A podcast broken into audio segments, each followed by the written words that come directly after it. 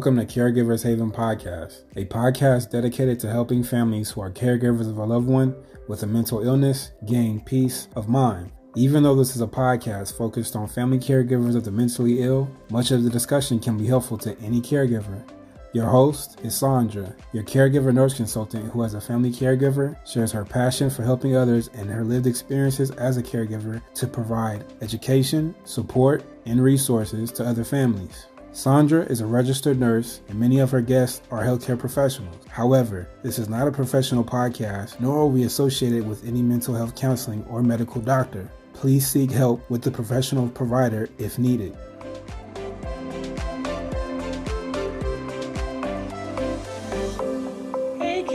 How are you? So glad to be here again. And today we're continuing with our back to back to the basics of self-care theme with Nicole. I'm here with Nicole, and today we're going to talk about the emotional and mental side of self-care. Um, hi, Nicole. I'm so happy you're here. Thank you for joining us.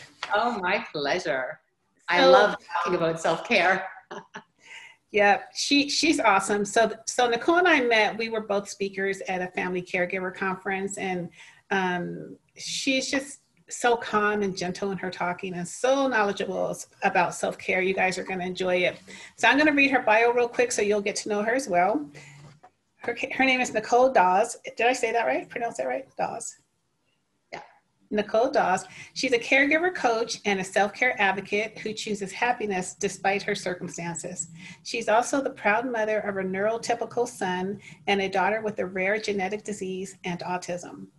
Her mission is to change the story around caregiving and celebrate the journey. She honors the role of caregiver by helping them, of, she honors the role of caregivers, excuse me, by helping them recognize their worth and their true gifts. As a self care coach, experience as her teacher. Nicole's clients come to her because they feel stressed to the max. Mm, me too. she provides them the tools and strategies needed to shift them from feeling stressed and overwhelmed to regaining control of their lives and feeling gratitude and joy in their lives. Welcome, Nicole. Thank you. Nice to be here. I'm happy you're here because um, all of us caregivers, we all we all need this. I was um, I did an episode um, with um, someone who's like really into exercise and healthcare, and I was just saying like I'm a caregiver too. So even though I'm helping other caregivers, it's a journey. It's a journey for all of us. We all need to practice self care. And I wish I hadn't really understood what self care meant like years ago. I think it would have helped me um, I get it now and I'm on that journey, but it's still a process. It's still a process. So um, in this in this back to the basics um, series, we're talking about back to the basics of taking care of ourselves. Like I said a few minutes ago, um, we started with nutrition, sleep, exercise, and now um, our mental and emotional state. So for the for the mental and emotional side, um, back to the basics of self care like how do you describe that? Our mental and emotional what does that mean? Back to the basics for our mental and emotional mm-hmm. side of self-care. Question. So for me i believe that the first step is acceptance. And i really want to explain that acceptance isn't linear where it's you kind of accept or you believe you've reached acceptance and then you check the box and then you're kind of good. Because there's certainly ebbs and flows to the caregiver journey so i really want everyone to appreciate that. But for me it was really about accepting oh my goodness my life will not be how i planned it. My relationship with my daughter isn't quite exactly how i envision it. You know when you're um, you, well, for me, I was nursing and I was envisioning, you know, coaching her in volleyball and her walking down the aisle and traveling, you know, and all those wonderful things we do. And in, and so for me, it was really accepting that, oh, okay, this way forward will look very different. And I need to put all of those other projections and dreams and, you know, feelings kind of to bed. Allow myself to feel them and then that's kind of the link is when we allow ourselves to accept at least where we're at in the moment it then allows us to feel the emotions that are coming up.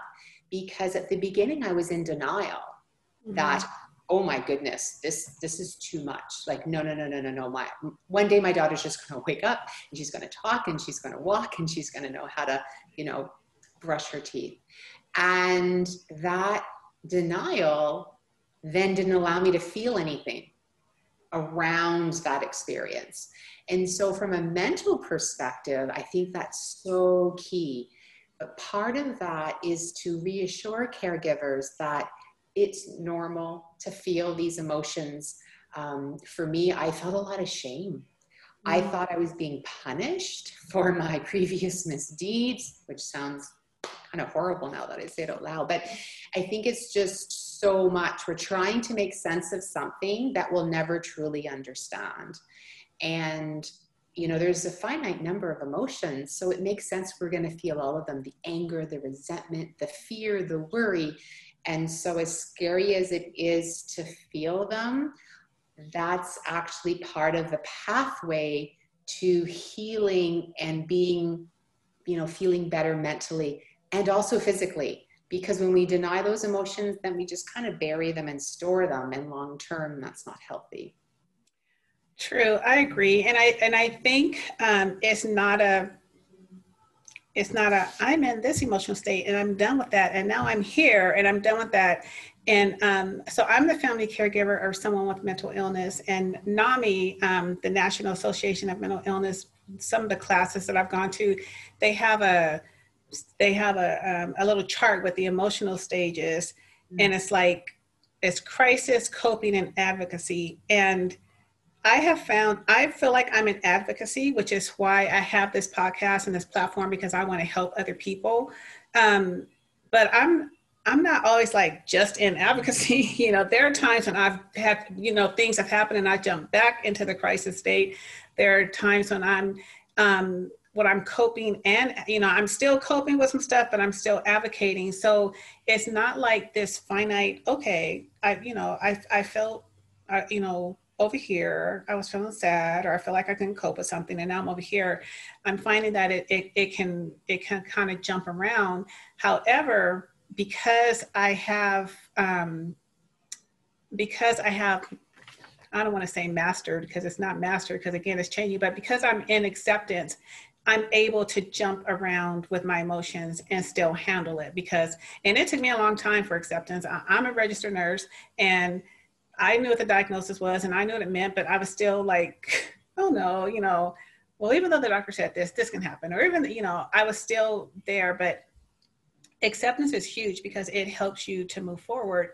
But sometimes it doesn't happen, like for a really, really long time for, mm-hmm. um, for some people. So, and I, I just like to add to that is part of the, for me, the acceptance, um, and I agree wholeheartedly with what you're saying, but is the self awareness so, for example, so at the beginning of my caregiver journey, I had tricked myself into thinking things will get easier as my daughter gets older. Mm-hmm. That's how I could kind of manage, you know, accept where I was at the moment. And then she got older, and then I was like, holy crap. Oh, no, no, no. Things aren't getting easier because she's getting bigger and stronger, mm-hmm. and she's just hit puberty and and so i kind of regressed a little on the acceptance i'm like there's more and and but because i had that self-awareness then that helped me allow okay these are a lot of emotions that are coming and then i thought i had dealt with this uh-oh and so they're kind of this as you said they're they're all interconnected that as long as we can and I, I don't know, I want to just say keep the gateways of everything open and knowing that it is a journey and that there's going to be bumps in the road, but at the end of the day, it will all work out. kind of that's my mantra. And I think for me, just understanding that it's a journey has been helpful. And and with that, and what I mean by that, I have learned um, with my caregiving, but also just with my own health is I've been taking, I literally, you know, you always say, take they take things day by day, and I have learned to take it moment by moment.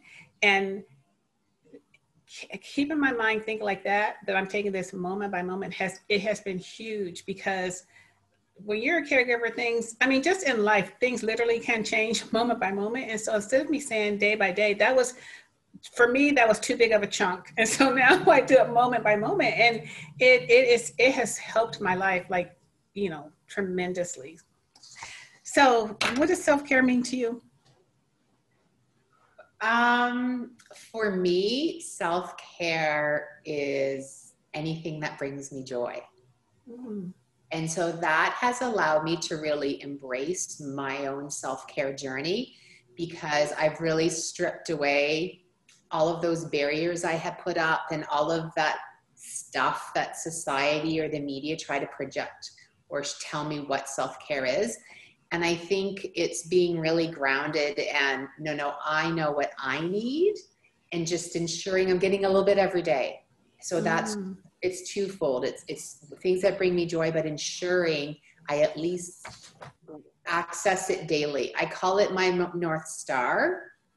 And so, depending on what the day looks like, uh, then I sometimes can do quite a few activities, and others other days not as many. But uh, there's got to be a, a, few of them in there for me. Mm, that's awesome. I like that. Things that bring you joy. I really love that. Mm-hmm. And, and so how did you become so passionate about self-care and why is it non-negotiable? I mean, you're like a self-care coach, like, and that's, and you're, that's your niche. So what, what made you become so, so passionate about it? Yeah. Um, you know, I think it, what we were talking about earlier at the beginning of my journey, I, I was in denial and I was in shock and it was a lot. So I was, as for every caregiver, you know, I was working full time. I have, you know, in addition to my daughter, uh, my son Jordan is two and a half years older. So when Summer started her therapies in uh, at 18 months, means I had a very energetic three and a half year old little boy mm. just craving for attention, and he didn't quite understand what was going on because his sister was just consuming so much uh, of our energy mm-hmm. and our time and he was just hearing everything on the calendar. Like he would say, Mom, can I go to the doctor's appointment too? Because he just saw everything, you know, summer, summer, summer, doctor, neurologist, dermatologist, therapy, etc. And so I just went into survival mode. Like, okay, got to work. And um, I'm to say a, high stress job, but a, a, job that had daily deadlines. Mm. Um, and so you know, so okay, went to work, make sure that's done, you know, run the household, etc. But after about four or five years, my body was really letting me know that it was unsustainable. So I was breaking out in rashes, like where the dermatologist was saying, I've never seen this, I have no idea. And then I ended up in emergency because I mm-hmm. had a full on attack at work, which was very unsettling because work was my safe space. Mm-hmm. Right? I could go to the bathroom by myself. I could eat lunch in peace. You know, I was Nicole at work. Mm-hmm. I wasn't mom. Mm-hmm. And so being, you know, taken out on the trolley uh, during, you know, midday to the ambulance. And then I get to the hospital and they're like, you're fine. Everything's great. And I was like, ah, okay, I get it. I was like, there are no doctors who specialize in supporting families of you know children with special needs i was like oh i'm responsible. It's it's up to me. And at first i resisted it right? I was like oh great one more thing. I have to take care of myself. So i think it was really coming to that you know my body has sent me many warnings. Um, it's very clear that i am responsible. And so what i did is i started making small changes and I started feeling better. It's like seeing the results right away. Like, as anyone who loves being active, you know, as hard it is, it is can either to go for a run or go to the gym, you feel better after you do it. And then you usually sleep better. And so those are the small things I started to do. And then I just started doing more and more. Um, and then I realized that there were other caregivers who who were looking for that, who needed that support and um, that's kind of I have I've fallen in love with it, and uh, I just yeah love talking about it and breaking it down. You know, as I said, because for me, I've removed all the barriers, and then um, it allows me to then share my perspective with other caregivers and allow them to see self-care in a different light mm-hmm. so it's interesting that you said you had to decide on your own to get some help so, so the doctors will not help you. Did anyone ever um, suggest therapy for you or any other kind of care, or did you really have to do all of this by yourself? Okay, that's sorry. That's actually a great question. You just reminded me. I did go to a um, retreat for parents, um, and there was a session on self care, and there was this lady with a PhD and you know all the you know letters behind her name and she gave us a 26 page deck. Now, communications is my background. So I'm going to say that I'm biased. I'm like, number one, you don't like, you don't do 26 page decks. but then secondly, I was like, this isn't what we need. She doesn't get it. So I think that was also the aha. I'm like, I don't need a PhD behind my name to share what's worked for me. And mm-hmm. that's why in my bio, I share experience as my teacher. So I'm not saying this is the only way. I'm saying this is what's worked for me. So yes, I've worked with mentors, I've worked with different coaches, and I've taken the bits and pieces that I like and that work for a caregiver. And then I've just made them my own and packaged them that in a way that I believe would be most supportive for caregivers. Mm-hmm. And it's not a deck. right. So um I, I've I'm writing a book and I actually have that in there because so I've seen it from both sides, right? I've been I've been the healthcare provider. Where I'm giving discharge instructions to yeah. to someone, and now I've been on the other side where I was giving discharge instructions when my family member was discharged from the hospital. And when you said that 26 page deck, I just I thought about it because I'm like, they literally handed me like a stack of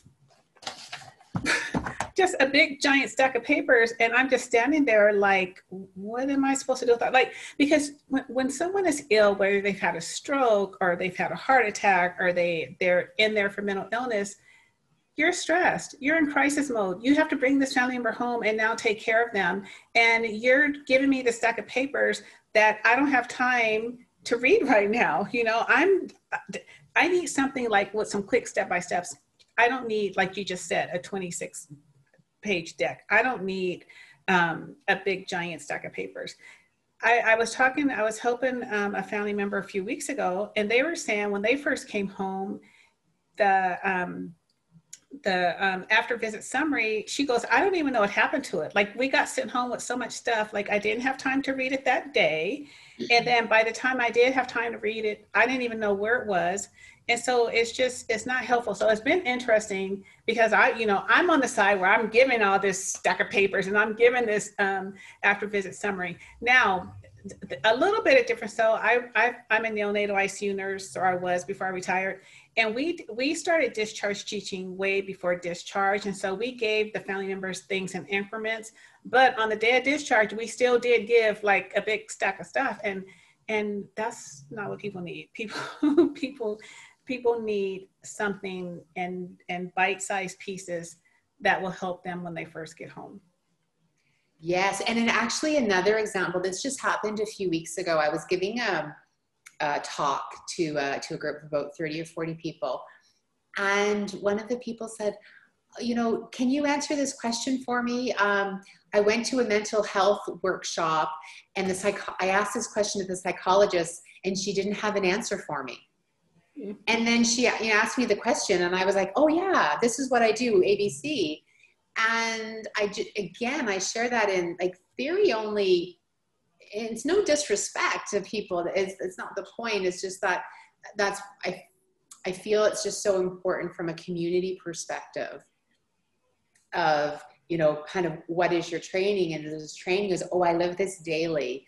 And for the last 12 years, I've been a caregiver, and for the last seven, I've focused on self care, and I feel really good where I'm at right now.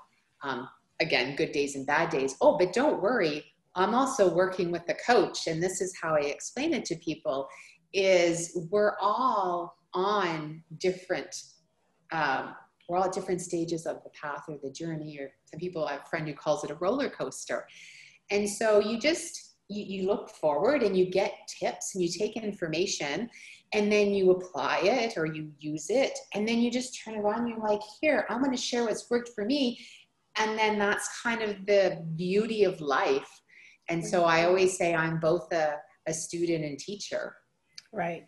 And i i agree with that. And it, um, i think our family is a is a is a big example because we um, we actually have several family members like on both sides of our family who have mental illness. And my husband is a therapist and i'm a rn and you would think oh they have it all together. They know everything. But we have learned a lot more taking care of people than a, than a book could ever teach us you know? It's the the experience is is where you really really learn. And even in nursing like i mean I, you go to nursing school for all those years but it's not until you're out on the floor actually doing and implementing what you learn that that you really understand.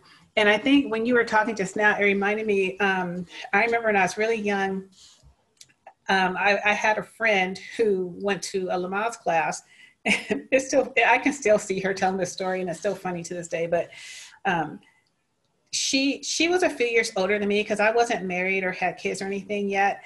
But she went to Lamaze class and she she came and she was saying, I packed my stuff up in the middle of that class and I walked out. And I was like, why? Like, what happened? And, you know, back then, like everyone was taking my Lamaze and everyone loved it and they were all excited. And she said it was because the instructor had never had a baby before.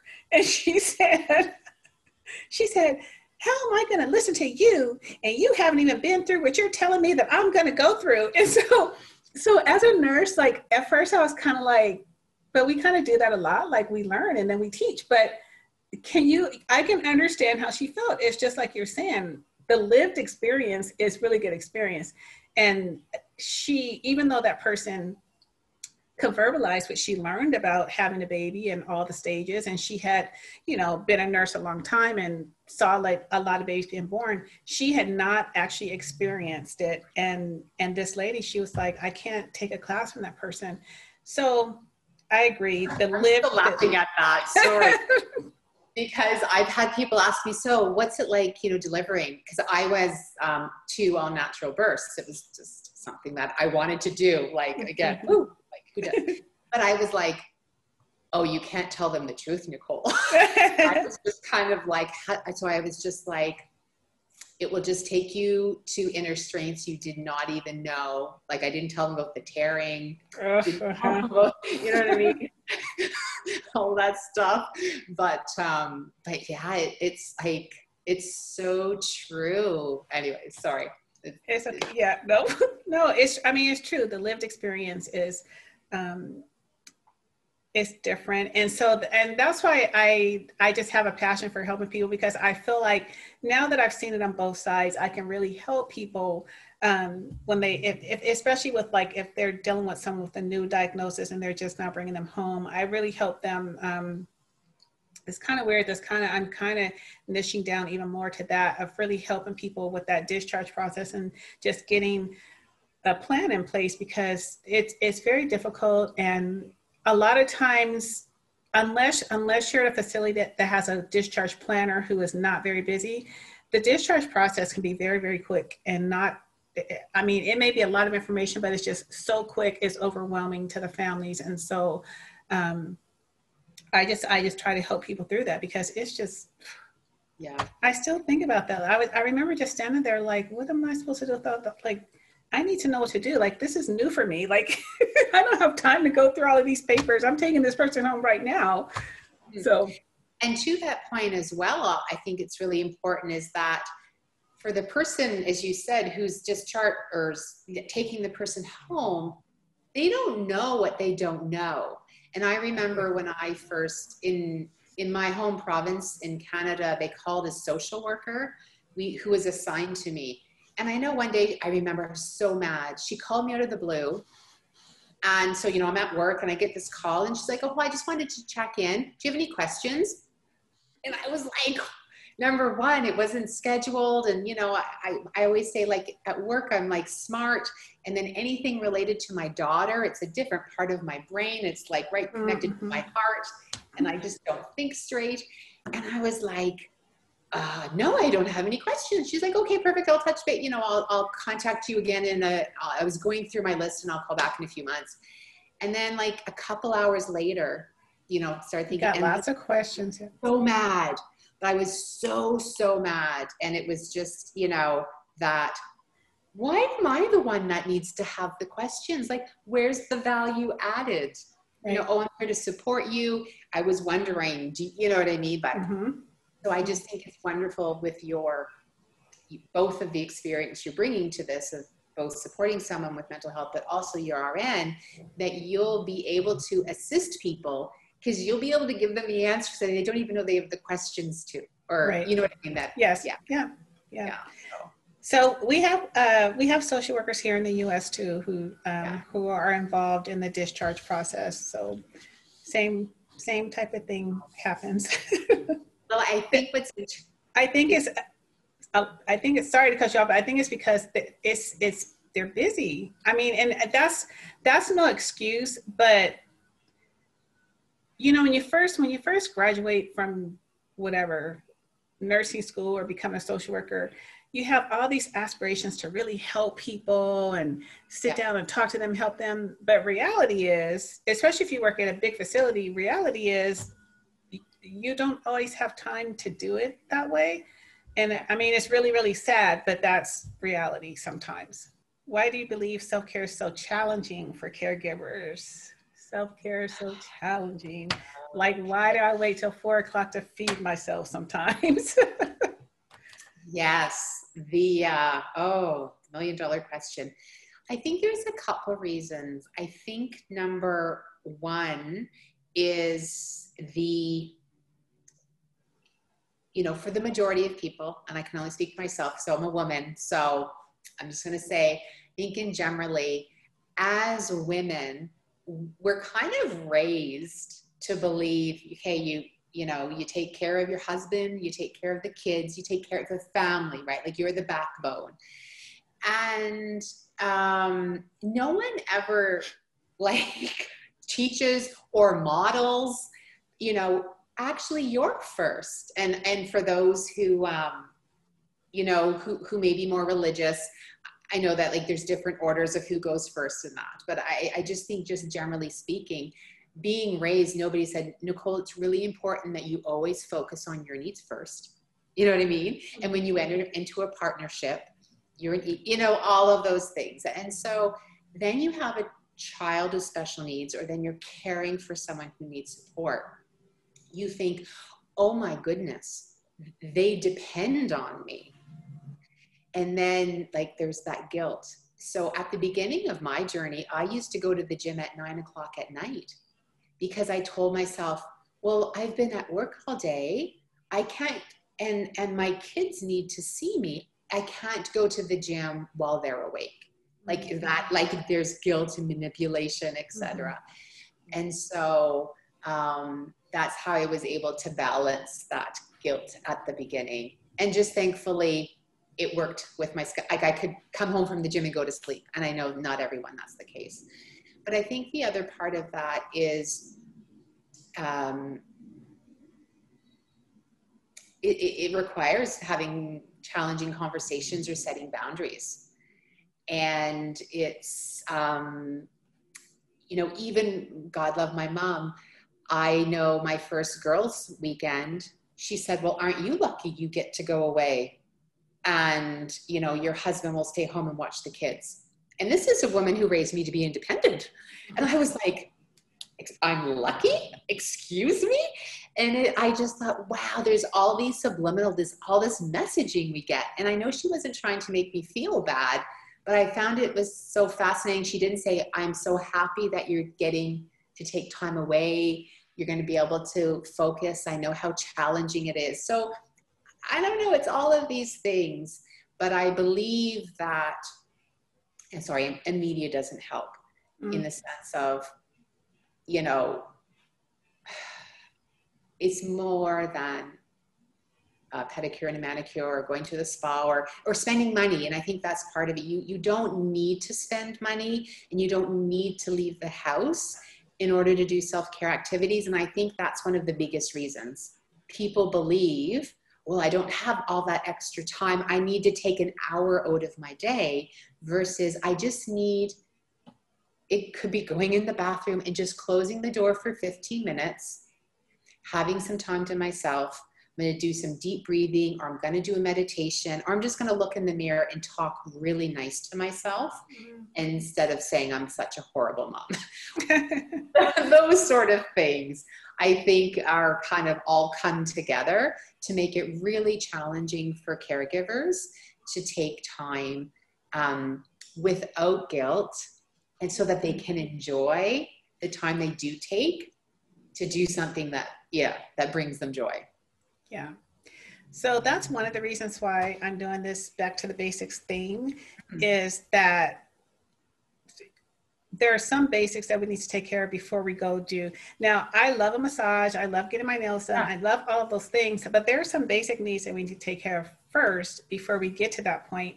Because if you're not eating properly or you're having insomnia or, you know, you're not exercising so that you can calm down a little bit, you're you're never going to truly enjoy those things.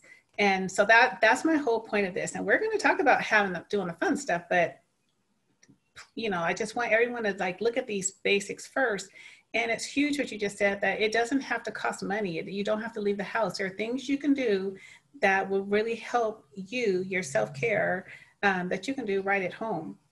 So thank you for giving those examples. And i think when you talked about women, yes, we as women, we're we're expected to be the ultimate caregiver. I mean, that's and I, and I don't think that there's anything wrong with that because because we just don't know. And what I mean wrong with that is that I'm not saying that we were all taught the wrong way on purpose. Like it's just we just didn't know, right? We just didn't know that we should take care of ourselves. And I think for a lot of people, um, for those who who have flown in a plane, the first time they probably ever learned about self care is when they talk about putting the oxygen mask on themselves first. A lot of people like, oh yeah, put it on me first so that I can take care of them. Um, a, a lot of people hadn't thought of it that way. I know I hadn't thought of it that way until I heard that, and I think that um, a lot of people just didn't get it, didn't understand. And then when you uh, one of my friends, I've talked about this on a couple of podcasts before. We were talking one day, and she was talking about there's a scripture in the Bible that um, says, Love your neighbor as you love yourself. And she was saying that a lot of times people forget about the second part. Like we're all into loving our neighbor and giving to other people and helping other people, but it says to love yourself first and then do those things. But we we don't we kind of we got it backwards. And I and so I told her as we were having this conversation, I said, and along with that, in the Christian world, we are also taught to be humble and to have humility and to and a lot of times the way that we are taught that it's kind of like putting yourself second and putting everybody else first in in that sense also. And so yeah, we just have to learn things a little bit differently. And I think as we learn about self-care and we learn about self-love like really loving ourselves first and taking care of ourselves so that we can take care of everyone else i'm hoping that it will decrease a lot of anxiety in a lot of people because we are all doing way too much and then we have anxiety and we have all these things and maybe maybe it will help calm things down a little bit if people really understood what self-care is and then started practicing it. That that's my hope my mm-hmm. hope because yeah we were we're all um, doing a lot mm-hmm. and forgetting about ourselves and i think that kind of goes back to my mission around when i say i want to change the conversation around caregiving it's the you know it's the harmony of recognizing that it is challenging like you know not like we signed up for this right but we would never not do it right like mm-hmm. we love the people we're taking care of with all of our heart but we still get to choose right? We, we we're allowed to have a meaningful life and still be a caregiver and still be an awesome caregiver. Mm-hmm. and i think it's having these discussions around the back to basics so people understand and appreciate that we can control it all and that yeah there's going to be every day is going to be a little different. But if we have the tools to know that we can show up And as I say, as our best self. So depend again, as some days my best self is awesome, and then other days you're kind of like, I did so give my best. E, you know, I may not be proud of it, but I think, and that's the other part, is just some humor. I, I really believe that, you know, the last couple of years I've been able to like not take life so seriously, mm-hmm. right? And I know for some caregivers that can feel very like, what do you mean? You know, they're, you know, you know, there are children who require medical attention or, you know, there's feeding tubes and aging parents. And, and it's so true, but we, we can't control how our loved ones uh, are in the present moment. We can only control how we care for them and how we love them and how we show up. And so I've just learned to laugh at myself a little more. And that's allowed me to find more joy in my day. Mm-hmm. And I just challenge people to try it. yeah. yeah. And um, it's a it's a journey. It it is a journey, and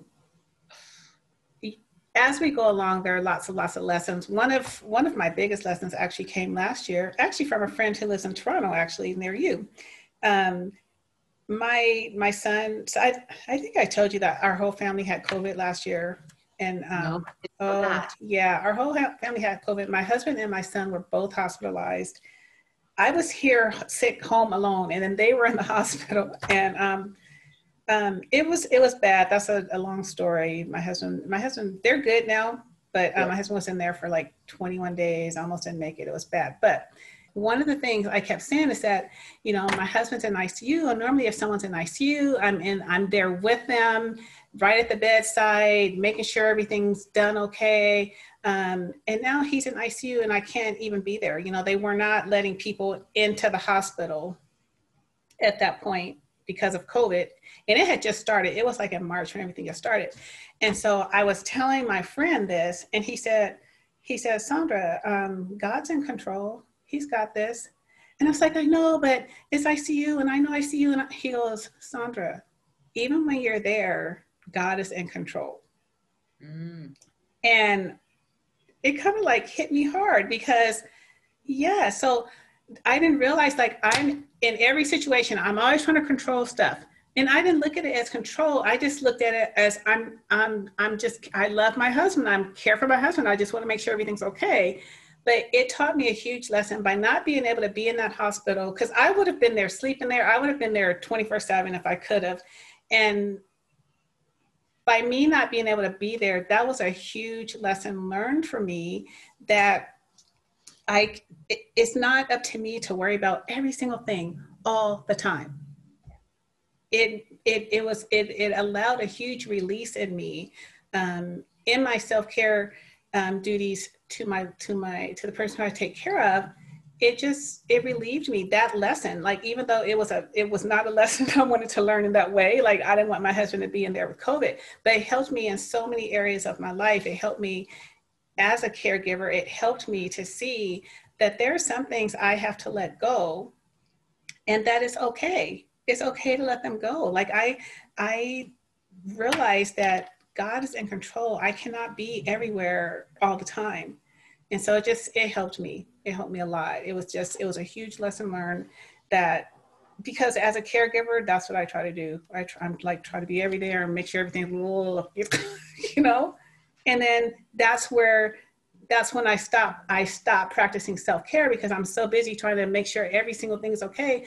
When I when I step back and think about myself first, I realize there are some things that I don't have to care. I don't have to be worried about every single second. There are some things that I can delegate to someone else. There are some things that weren't as important as important as I thought they were. You know, okay, they they got their lunch two hours late. Like there are some things I just could not let go of. You know, just I guess maybe trying to be perfect. And that taught me that I God is in control and I don't have to be God. I don't have to try to fix every single solitary thing. And it's okay if I want to go for a walk by myself, you know. Yeah. it's okay if I want to go to the beach five days in a row. you know, it's just, I, I had to learn that. Was not easy. Oh no, I, I, I like my control and I totally appreciate that. And so, I mean, for me, it's just like really honoring, like, good for you because that's so huge. It goes back to the awareness. I think anytime we can become aware of, like, oh, I'm really trying to control this, or I'm spending so much energy trying to control the situation that I have no control over. Cole, can you just like release it? And sometimes, like, having those conversations with yourself is so important. And you kind of, again, you just laugh at yourself, like, uh oh, there you go again, Nicole, trying to control. and then, you know what I mean? If you can make light of it, that's, I think, how you can make small steps along the journey a little more enjoyable. Mm, good. So, um, what are three self care tips that you can give caregivers to do from home? Yeah. So, my first one is breathing and I know like people like, oh, thanks, Nicole, I'm already doing that. But like, no, no, no, it's, it's intentional. And so it's called box breathing. And so the beauty about this is caregivers can make it their own. So box breathing just means that you breathe in for four seconds, you hold your breath for four seconds, and then you breathe out. So you can do it as many times as you want, right? So if you find yourself like really, really upset and you've locked yourself in your bathroom, you may want to do it for 10 counts. But again, if you already do some sort of conscious breathing um, or intentional breathing, you could like do the box breathing for seven seconds. So you where you breathe in for seven and then you hold for seven and breathe out. So that's the flexibility of it. If you need to go for 20 minutes, go for 20 minutes. If you only have five minutes, go for five. So make it your own. The other one is hugging. So I, I'm a tactile person and I love touch. And research is coming out like how important hugging is, like what it actually does for our body, where it slow, you know, it reduces the blood pressure, it slows your heart rate. And so if we're caregivers, that means that we do have someone whom we can hug.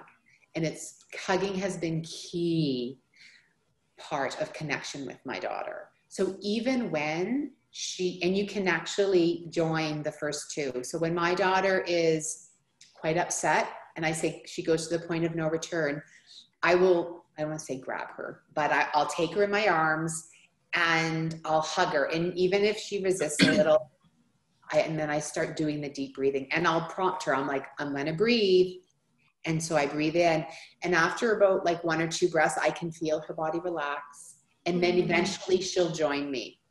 And this is a huge reset for both of us because when we come out of that embrace, we're both in a better place.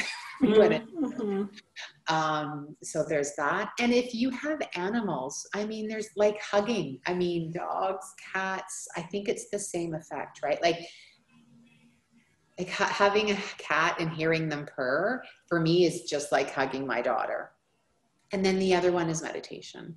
Mm-hmm. so um, this you know nowadays there's so many free apps where people can access it again. You can choose how long 5 10 15 30 um, you can do it anytime during the day. You can do it from anywhere. And so those are kind of my top three where you don't need to leave your house and they don't cost anything. And they don't cost anything. Yeah. And actually, I, I did I shared these once um, pre-COVID, right before Christmas, as tips for parents. So I'm like, if you're traveling, like it's literally the three tips you can take everywhere you go. Mm-hmm. Sometimes if you need a reset, and if you have a child where schedule changing can sometimes make them a little more agitated, these are three things you can do for example if you're at your in-laws or if you're camping etc so so yeah that's why they're my favorite. I i, I like that. A lot of people um, they underestimate the power of breathing. It, it's funny because my grandmother nana when she we were little and she would get upset she would always start count count counting to 10 and sometimes she would always count out loud. But now that i think back on it i'm like so now we have all these studies about breathing and resetting and all that but i'm like she was that's what she was doing back then you know? She was calming herself down but um and sometimes she would say one, two, three, four, five, and five is ten. Sometimes she would do that, but she it was so funny now that I think about it. I'm like, oh, like she's she's been doing breathing and meditation a long time ago. Mm-hmm. But yeah, that's you know that that's really really important that it's something you could do from home. You can do away from home, and it doesn't cost any money. And I so I I do that, and I tell people at times like for real, just go somewhere for five minutes and just you know deep breathe, or even just for a couple minutes. It really really does help. And and and I will say it may take some time for you to get used to it. It may take you a while. It may take a while for it to calm you down, for you to really really feel it. But if you just start practicing that, it's really helpful. And five minute breaks. Um, when I was, you know, in the, working in the ICU, it would just get so crazy busy. But just like removing yourself from the area and just going somewhere and being quiet for five minutes um, was huge. And we even t- we even when I worked night shift, we talked about five minute power naps. Is you know, you we could literally, literally go to sleep for like five minutes. Just get out of that room and just sleep for five minutes, and it it like rejuvenates you. It doesn't seem like it it would, but it does. So meditation and breathing for five minutes. I'm a I'm a huggy person. I love hugging. And um, actually one time I, I was kind of taken aback. This was years ago. There's a nurse and we were she was crying about something and I hugged her. And when I hugged her, I felt her stiffen up. And I was like, oh, I'm so sorry. Like I didn't mean to invade your space. And she was like, no, it's okay. Just keep hugging me. And so I was like, I kept hugging her and we were done. I was like, I'm so sorry. Like, what happened? And she told me that when she grew up, she never got hugged. She said that her parents were they did not hug her, but she had children. And she said, and so now my kids are always like hugging me and they're all over me. And she goes, I'm trying to get used to it. And that's why I asked you to keep hugging me. Wow. Um, and so I, I, I thought about that just now. Sorry, when you're talking about hugging, I love hugging. I love um, I just, I don't know. I think, I really do think it helps. One time I did it and it probably wasn't smart, but I was, I was on my way to work one day and they, um, there was, I got off the elevator and there is this, oh my gosh, this, there was this guy who I, you know, I didn't know, a complete stranger, and he was yelling and screaming and crying, and he had kicked over the trash can, and he was kicking the wall, and I just like, hey, hey, what's going on? And I just grabbed him. I, I didn't know what was going on. I it was probably not the best idea to do that. But I just grabbed him and I hugged him and I was like, what is going on? And I could feel his heart. When I grabbed him, I could just feel his heart pounding. And he's like, my baby, my baby. So to this day, I don't I don't know what had happened, but because I worked in NICU and the NICU and labor and delivery departments were right together. He goes, My baby, my baby. And I was like, It's okay. And I said, Would you like for me to pray for you? And he goes, Please. And I just, I just, this whole time we're hugging, me and this complete stranger. And I just started praying for him and I can feel his heart rate like decreasing. And, um, but I just, hugging, like just helping someone, you know, just holding them and helping them. I think it's, I think it's really huge, unless you know you don't know the person, or unless the person doesn't like it, of course. But I don't know. That's just naturally my go-to. I love hugging people. Yeah, I mean, for for me, like those who are very close to me, and and for my son, it's become part of our routine. Like he knows, like non-negotiable.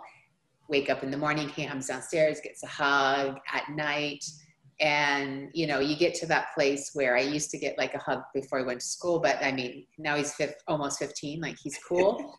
But like i'm like i'm your mom. Like there's some things that are non-negotiable so of course behind closed doors. Um, but i you know i'm sure i think he secretly loves it as well. Yeah. So. just not in front of the friends. Yeah. So um, what are your rules of engagement when supporting caregivers? Oh so for me it's meeting them where they're at and so it's for it's creating a space where people feel safe to share where they're at.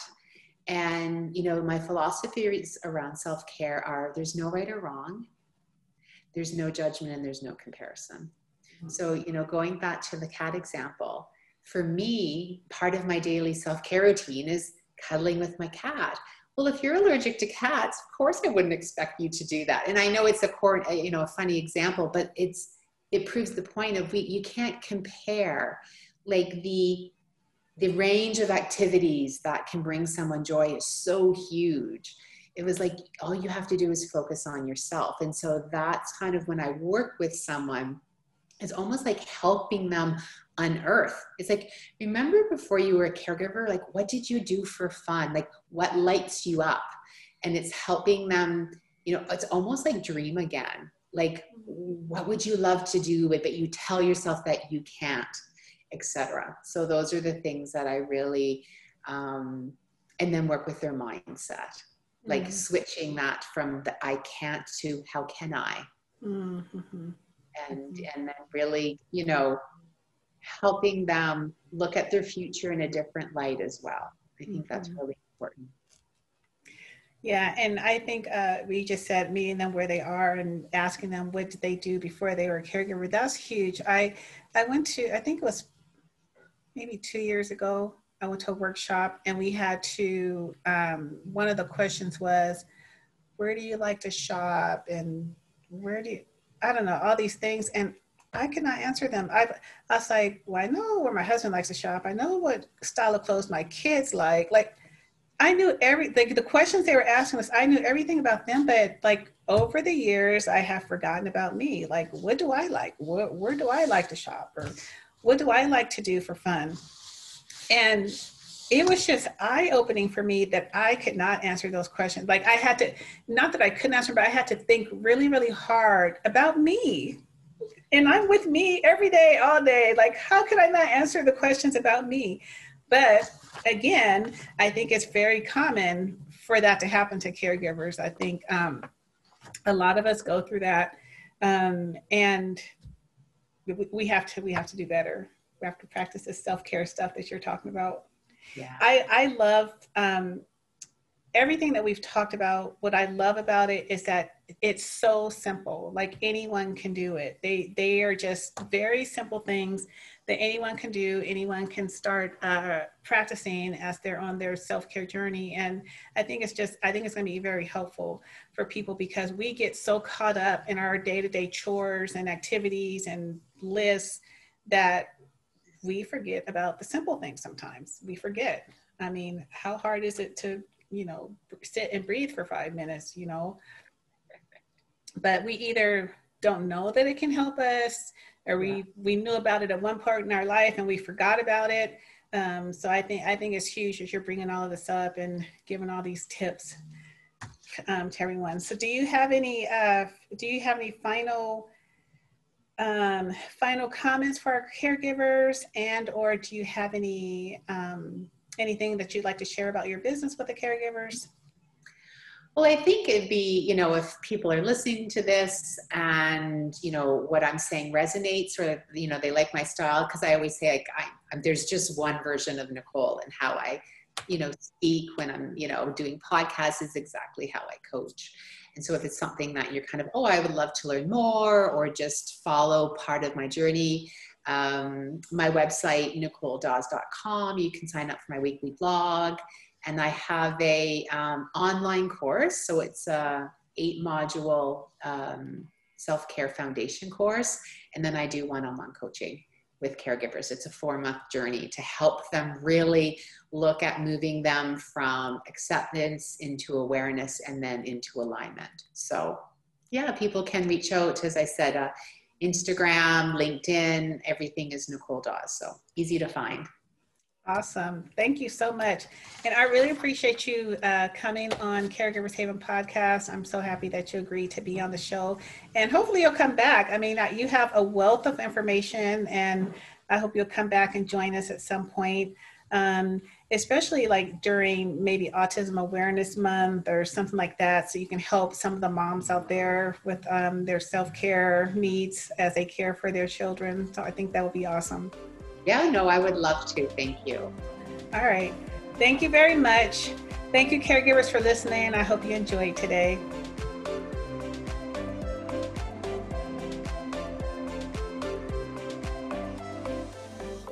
You can find Sandra on Instagram, Facebook, and YouTube at Caregivers Haven. If you enjoy listening to Caregivers Haven podcast, please share, subscribe, follow, and favorite.